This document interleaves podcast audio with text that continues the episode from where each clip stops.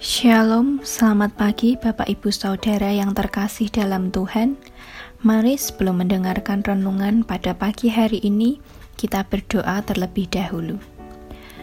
Kami bersyukur Tuhan untuk kasih-Mu di setiap kehidupan kami. Terima kasih untuk nafas kehidupan yang masih Engkau berikan kepada kami. Sebentar kami akan mendengarkan renungan pada pagi hari ini. Kiranya Engkau siapkan setiap hati dan pikiran kami supaya dapat fokus dan mengerti akan firman-Mu. Kami serahkan kehidupan kami ke dalam tangan kuasamu. Haleluya. Amin.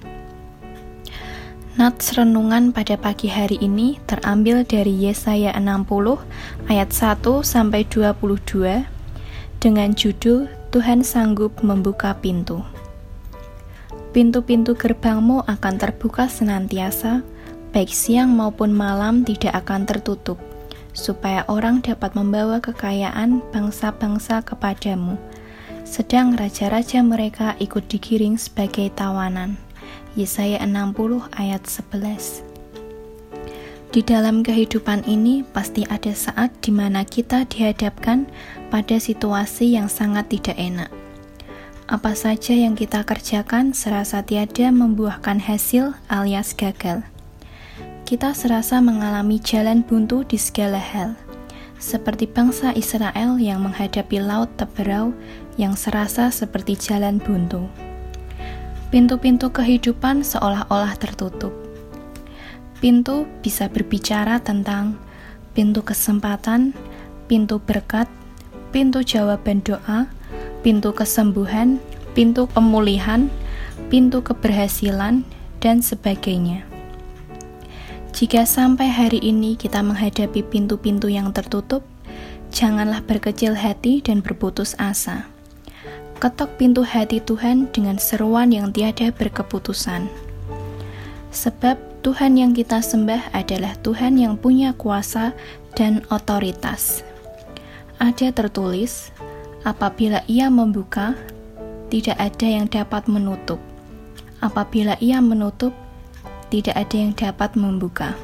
Wahyu 3 ayat 7 Pintu-pintu kesempatan, pintu berkat, pintu kesembuhan, pintu pemulihan, pintu keberhasilan pasti dibukakan bagi kita.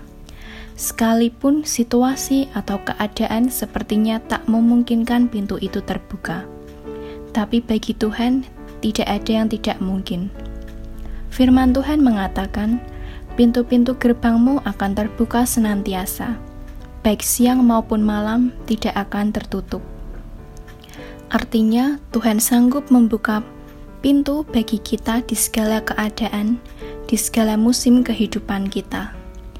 Dengan kata lain, berkat Tuhan tidak terpengaruh situasi.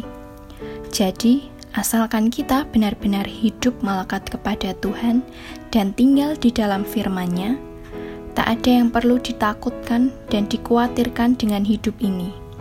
Sekalipun dunia penuh dengan gejolak dan berbagai krisis melanda, sekalipun banyak orang merancangkan kejahatan terhadap kita, tapi jika Tuhan membuka pintu-pintu berkat bagi kita, tak ada kuasa mana pun yang mampu menghalanginya.